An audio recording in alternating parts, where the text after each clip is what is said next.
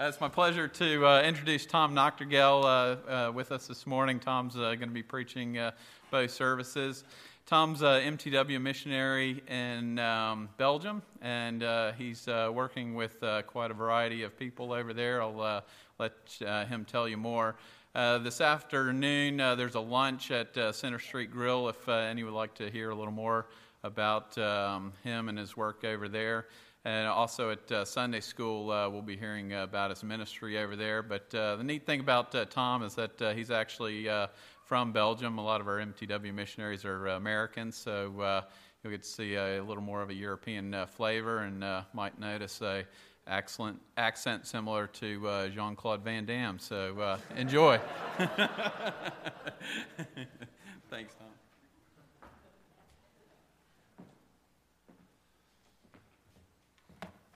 Morning. Um, it is always a tremendous blessing for me to be back in the church, and particularly uh, this church. Um, I uh, thank God for the privilege of being able to meet Dennis again. Uh, we've known each other for 25 years now, I think. Graduated seminaries together, and to see how the Lord is working and moving in his life and the fact that he can be here leading his flock here in Williamsburg is a great privilege. Um, of course, we are very grateful for your support, your prayer support, your financial support. But when I come back to the church and I stand before you, um, it's like I'm being reminded again by God why I do what I do, and, and, and, and, and I feel a sense of belonging uh, the mission field can be a very lonely place. And when I come back to the church, I, I, God reminds me, yeah, you, you belong to, to, your, to God's people, and, and you are sent from the church, uh, not only to represent Christ, but to represent the church and to, to uh, make the church grow and, uh, you know, in, in, in, other parts of the world. And so uh, thank you for your prayers and for your love for us and your support and for the privilege that you have given me to stand before you today. Greetings from my wife, Catalina, who cannot be here, from my four children. Um, please come to Sunday school. I'll be sharing a bit more in detail about how the Lord has been working uh, in and through us. So. But now we have the great privilege of once again looking at God's Word, to feed upon it, and to enjoy it. So let's uh, do that together. And uh, we turn to a familiar text, I think, to most of us Luke chapter 5, verses 1 through 11. Luke 5, 1 through 11.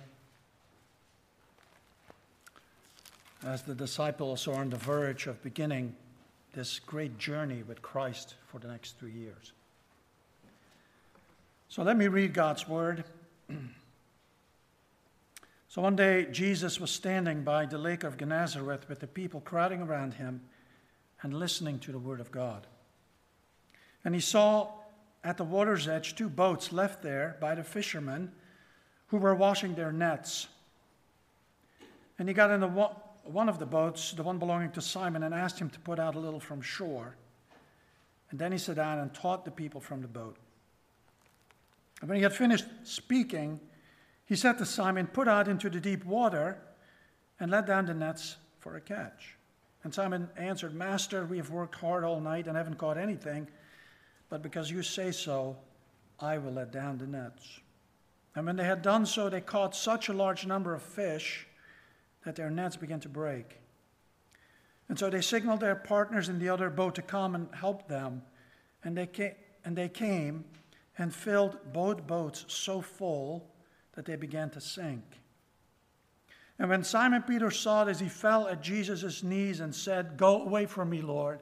I am a sinful man.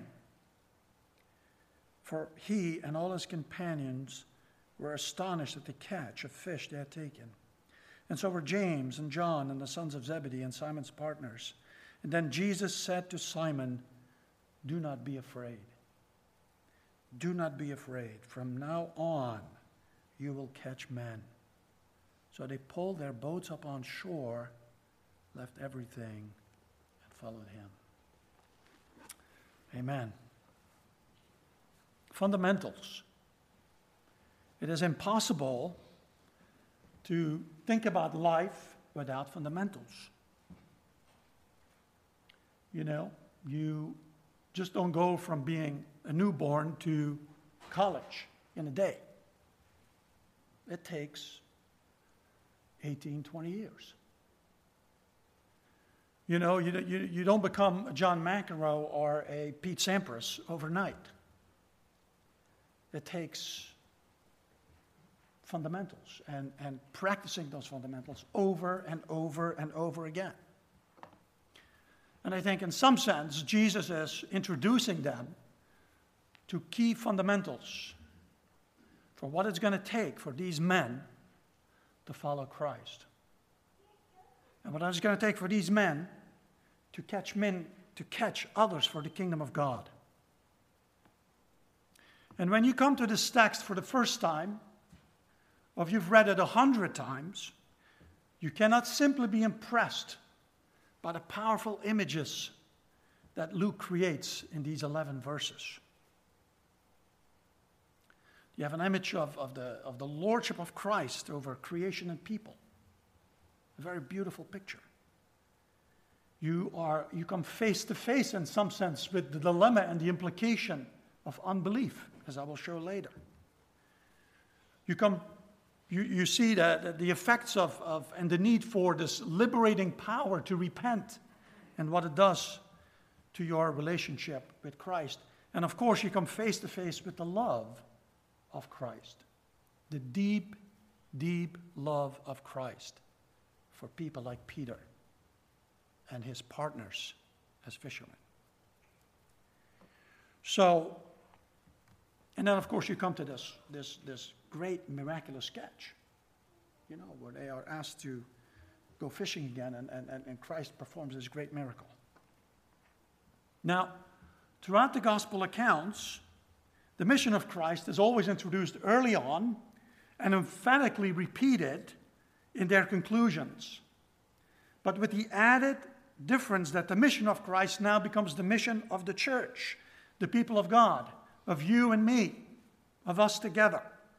And it's no different in the Gospel of Luke. So if you turn with me to Luke chapter 24, verse 45 through 49, we have the Great Commission according to Luke.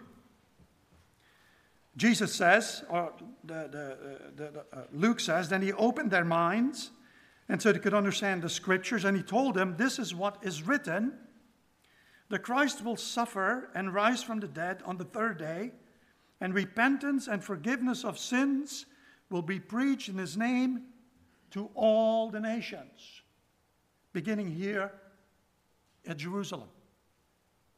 This is the Great Commission according to Luke.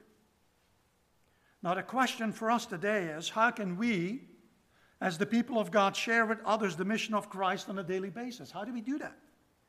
How do we keep that, that desire, that motivation alive in our hearts? How do we keep it from becoming just a mere methodology or something you can just check off your to do list or something, you know, that kind of fades away in our hearts or, or something that you may be one of those people that rationalizes this type of activity for those who are gifted at it. How do we keep that alive in our hearts? And the answer to this question begins with grasping these fundamentals that Jesus is introducing here to Peter and his friends. Now, first, let us review briefly the context of which, in which this event takes place. When you go to ch- the, the chapter 4, we read, for example, that when this story takes place, Peter had already a significant relationship with Christ. For example, in, in verse 3, we read, uh, in verse uh, uh, 38, we read that he had been a guest at Simon Peter's house. And, uh, and Peter had witnessed great miracles of Jesus. His own mother in law had been healed by Jesus' touch. Various kinds of sicknesses had been, had been healed. He had cast out demons. And so Peter had been an eyewitness of this. Peter had heard great testimonies of Jesus. The confessions of the demons themselves, who, who refer to Jesus as the Holy One of God and of course, the confession of the crowd, who viewed Jesus as a person who had great authority and who taught with great authority, unlike the Pharisees. And so, with this background, you come to chapter 5. But Simon is still a full time fisherman. And of course, there is nothing wrong with being a full time fisherman. We need Christians involved in every kind of vocation. There is to glorify God. But for Peter, in my opinion, his vocation represented an area in his life that really did not, did not belong to Christ.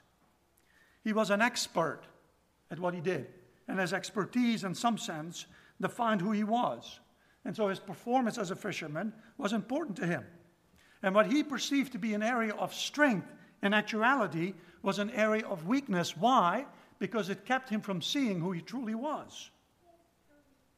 And that was something that needed to change if he was going to follow Christ. It kept him from discovering, really, his deepest and greatest need. And therefore, as only Jesus can do this, he says to Peter, Go fishing again. Get back into your boat and go fishing again. Now, you have to understand these guys were professional fishermen. They had been fishing all of their life. They knew everything that there was to know about fishing. So, you know, fishing at noon was kind of an irrational, foolish thing to do. It was contrary to all his experience. It's not something you did. And not only Peter knew it, but his, his partners knew it. They probably had a, some kind of business. And all the people who were there, who had been listening to Jesus preach, there was maybe thousands of people there. They were all kind of fishermen. So they all, they all knew that what Jesus was asking of Peter was kind of strange, you know. And so, because, you know, Peter and his friends had worked all night at the best places at the best time and had labored diligently but without absolute failure. And we read in the scriptures here that despite all of this, Peter obeys. He says, Yes, I'll do what you say. Now, I don't know about you, but I ask myself the question, and maybe you've asked yourself the same question why did Peter obey? What motivated him to do to, to, to obey Christ? So, do you think that he obeyed out of sincere faith, believing that Jesus could help him somehow catch fish? You think that's why he went? Think about that. Did he obey out of obligation? Out of respect? Of some of the cultural pressures that were on that present at that beach? Now, I have lived in the Middle East. I've lived in Turkey. And Middle Eastern culture is a shame based culture. They value very highly the idea of appearance. Appearance is extremely important. And so they always talk about make sure you don't make older people or people of importance lose face. It's an absolute no no in that part of the world. The group is more important than the individual. So I think that here was Peter face to face with this situation where he's thinking, Christ is going to lose face. What do I do? What are my options? And his brain is, you know, thinking very quickly. And he's just saying, well, I'm just going to hope for the best, you know. I know I'm, you know, I'm just going to hope for the best and go fishing again. You know. I mean, he, he reveals a deep respect for his master, obviously. He had seen the word of Jesus in action, he knew it to be powerful and authoritative. But does he truly, truly believe that him and his partners are going to catch fish? What do you think? Would you believe it? See, I don't think so. But you see, Jesus is not just your average Jewish rabbi, is he? and for Peter to come to grips with his calling to embrace the mission of Christ, his perception of himself and his perception of Christ needed to change. Because Jesus knew exactly who Peter was, he knew exactly who, who we are. And for those of you who are familiar with scriptures and Peter, Peter is, is portrayed as a, as a confident, self sufficient person, isn't he? Peter was impetuous. He was impulsive. He would be qualified as a high D personality. He'd be running a, you know, some major big company. You know, he knew what to do, when to do it, how to do it. And so, you know, Peter often relied on his own strength. And what drives those kind of character traits in all of us is, is, is simply the problem of pride and unbelief. You know, what is true for Peter is true for us. I mean, we have different personalities, but we all deal with the same problem. And I think, and I, I, may be stretching this a bit too far here, this application, but I think this is why we have a tendency in the Christian community to treat Jesus as a master. And why is that? Because the master relationship is a relationship you can control. And we like control, don't we? We love to be in control. You know. But you have to understand Peter's world. You know, Peter's world was, was, was, was Judaism. And, and, and the creation of a Pharisaical system was based on the premise that legal righteousness was, was possible to secure the favor of God. This is why Paul describes his pre Christian relationship like this when he challenges the church in Philippi. Says, Put no confidence in flesh, but if anyone did have confidence to, to put in the flesh, it was him. If anyone thinks he has reasons to put confidence in the flesh, I have more. As for legalistic righteousness, Paul described himself as being faultless. So that's Peter's world, you know. So you do what the master requires, and you find you can just, you know, I've done this, I've done that, I've done that, I'm, I'm good, you know. So the master relationship kind of feeds your pride, it feeds your ego, and actually it allows you to cover up your unbelief. That's what it does. It allows you to cover up your unbelief. And as one well known preacher once said, You become a sin manager. You learn how to manage your sin very nicely. You know? And we all struggle with that. And it prevents you, most of all, from seeing as you really are. And that was Peter's biggest issue. And so here is Jesus. He's going to show Peter, by way of his greatest strength, his profession as a fisherman, what his foundational problem is and what his foundational need is. And exactly when the fisherman finds himself full of confidence and strength, Jesus enables to, to, to see Peter as he truly is. Just imagine that. What lengths God will go through, you know, to reveal himself in that way. And so within minutes of casting their nets, they catch such an enormous amount of fish that the boats begin to sink. Can you imagine that? Picture that scene on the beach.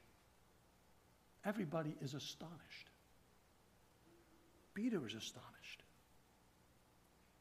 You know, Jesus shows himself, he didn't have to do this. Jesus shows himself to be omniscient, knowing all things. He knew the whereabouts of the fish. And Jesus shows himself to be omnipotent, having unlimited power. He directed those fish to a place where Peter and his friends could catch them. Wow. That's, that's incredible. And so when Peter, when Peter realizes what is happening and who made it happen and for whom it happened, he is completely and utterly undone. He doesn't know what to do. He's beyond himself. He is utterly lost. And the only thing he can really do is surrender completely and fully to Christ and fall on his knees. And so, with his unbelief completely exposed, he falls on his knees and says, Jesus, go away from me, Lord. I am a sinful man. And Jesus goes, Yes. Amen. This is where you need to be. This is where we need to be. Right there. And so, this is the first principle we learn from Peter's interaction with Jesus.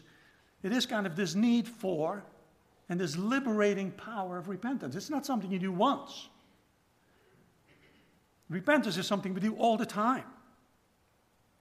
I mean, how can we share the mission of Christ on a daily basis if we do not see ourselves as we truly are? Because what makes the, the gospel so exciting? To share.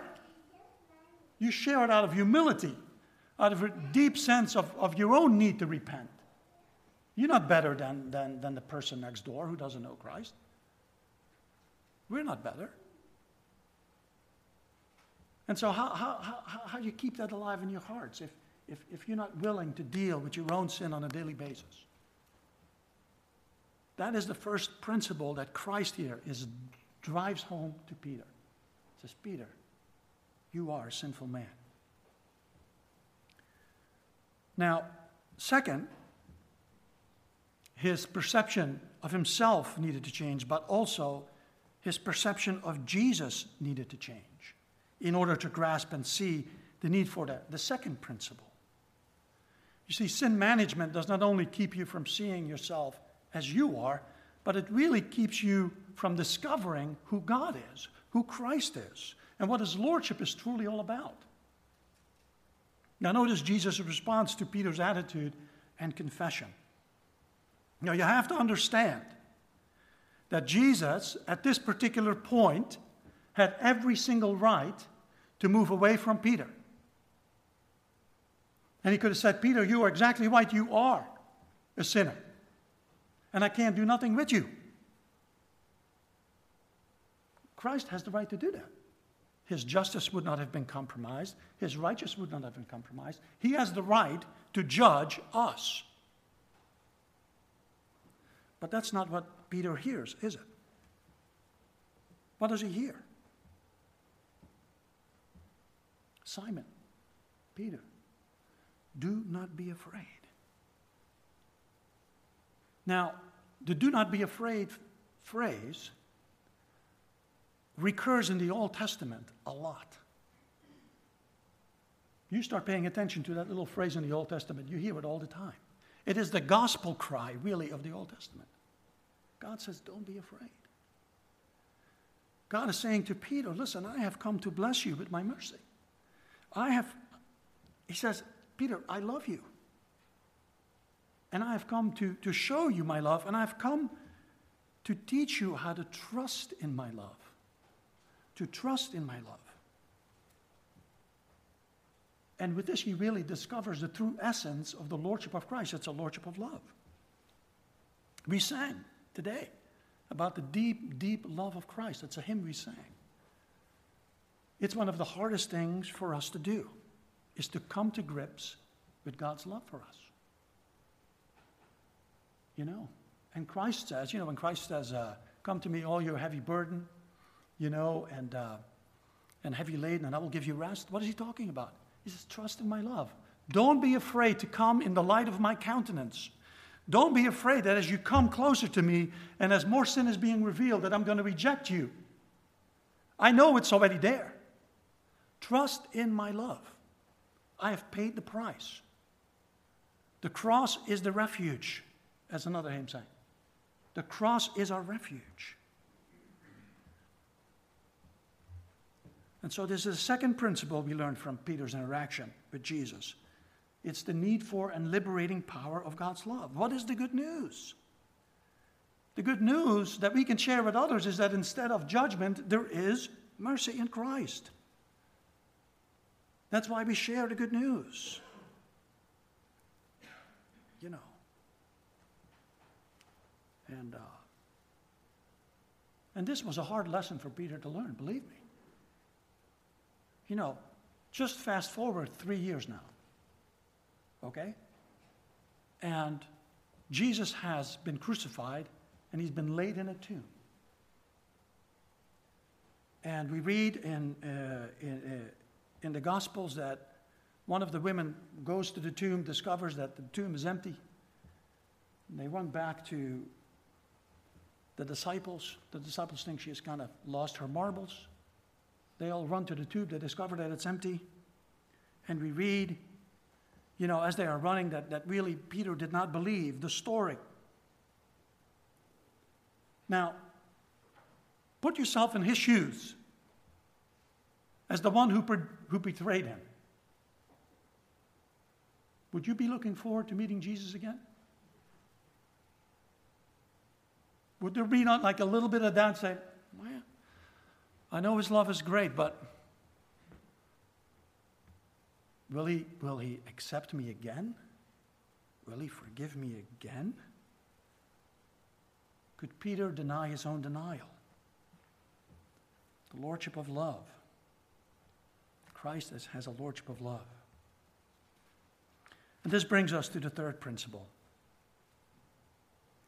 And the third principle is, is straightforward is to trust in God's power and rule over all things. Peter and his partners are now ready to hear the words of Jesus in verse 10b and 11. From now on, you will catch men. You know, follow me. Peter and his friends are called to a different vocation, and over the next three years, Jesus is going to show them how to catch men alive for the kingdom of God, learning to fish for men. But the key was not going to be the fisherman's expertise. The key ingredient to this kind of activity was going to be faith in God's power and rule over all things. Because here is, I believe, the real message of the miraculous catch. Just as Jesus had, you know, knew the whereabouts of the fish, he knows the whereabouts of those he has chosen. And no, maybe that's some, for some of you, may be hard to hear. But God is sovereign, rules over all things. He knows where his people are, even those that have not professed Christ yet. It is, it's not your, your, your, your worry. You know, that, that's God's business. And just as he had directed the fish to a particular place where they could be caught, God will bring the people to you. You don't have to often go looking for them. They are right there. They're right here in Williamsburg, Virginia. They're right there in your high schools, in your workplaces, your neighbors. They're right there. So we don't save anybody. Peter, you know, Jesus was saying, Peter, it's not your responsibility to save people. That's my responsibility. You know, we don't have the power to save anybody. All I want you to do is to trust in me, trust in my power and in my goodness. Exercise faith in me. You know, I think this is why Paul says to the Galatians in, in, in Galatians 5, verse 6 the, the only thing that counts is faith expressing itself in love. He's saying, look, you know, do what you do out of love for me and do what you do out of love for, for those people around you. Do it out of love for me and trust in me. It isn't going to be your, your gifts and your talents, your skills and your knowledge, even though that's important. It's a gift from God that we all have. But, you know, that isn't going to be the key to, to, to, to catching men with the gospel. It's going to be faith in me. Jesus is the Lord of the harvest, Matthew 9. And so for the next three years, Jesus is going to show them his power. Jesus is going to show them his love over and over again, you know. And, uh, and this is so, so important, these, these fundamental principles, that Jesus, in his goodness, repeats the miracle after the resurrection. You go to John chapter 21, and there you read. They're fishing again, and Jesus is standing at the shore cooking, some, cooking a meal. He says, Hey, throw the nets on the other side and get some fish. Peter realizes who it is, you know, takes out of his ark and jumps in the water and swims to Christ. And what does Christ ask of him? What does he say? Did he say, Well, Peter, hey, you've graduated from RTS Jackson Theological Seminary. You know, you had a four point grade point average. you know, you have all the gifts, the skills, la la la la, diplomas, go build my church. He didn't say that to Peter. He said, Peter, do you love me? Three times he said, Peter, do you love me? I know Christ loves me. But I have to always ask myself, how much do I love Christ? How much do you love Jesus? We all need to grow in our love for him. Now, in conclusion, notice that Jesus did not say, you might or you should. He said, you will. Jesus did not say, well, go catch men for the kingdom of God when you have certain gifts or you have a certain look or you have a certain training. He said, you know, you all, we're all called to do it. You all will be involved. We all need to be involved to, ha- to, to let Jesus become our teacher and leader and, and, and, and help us in this activity of being his witnesses. So, trust in repentance, the liberating power of ongoing repentance, trust in God's love, the liberating power of repentant, uh, of, uh, of, of, God, of embracing God's love, and trust in His power, faith expressing itself in love. Amen. Let's briefly pray. Father, we thank you for your word. I thank you, Father, that we can look at it, that we can understand it, that we can think about it, that we can feed upon it, Lord. Help us to preach the gospel to ourselves on a daily basis. Help us, Lord, to be real and authentic with Christ. Help us not to grieve the Holy Spirit, but to completely open our hearts to Him, so we may follow Him, so we may learn of His great love for us, so we can grow in our love for Him, Lord, and put the law of Christ in practice and action. Thank you for this congregation. Father, and for our common faith in Christ. In Jesus' name, amen.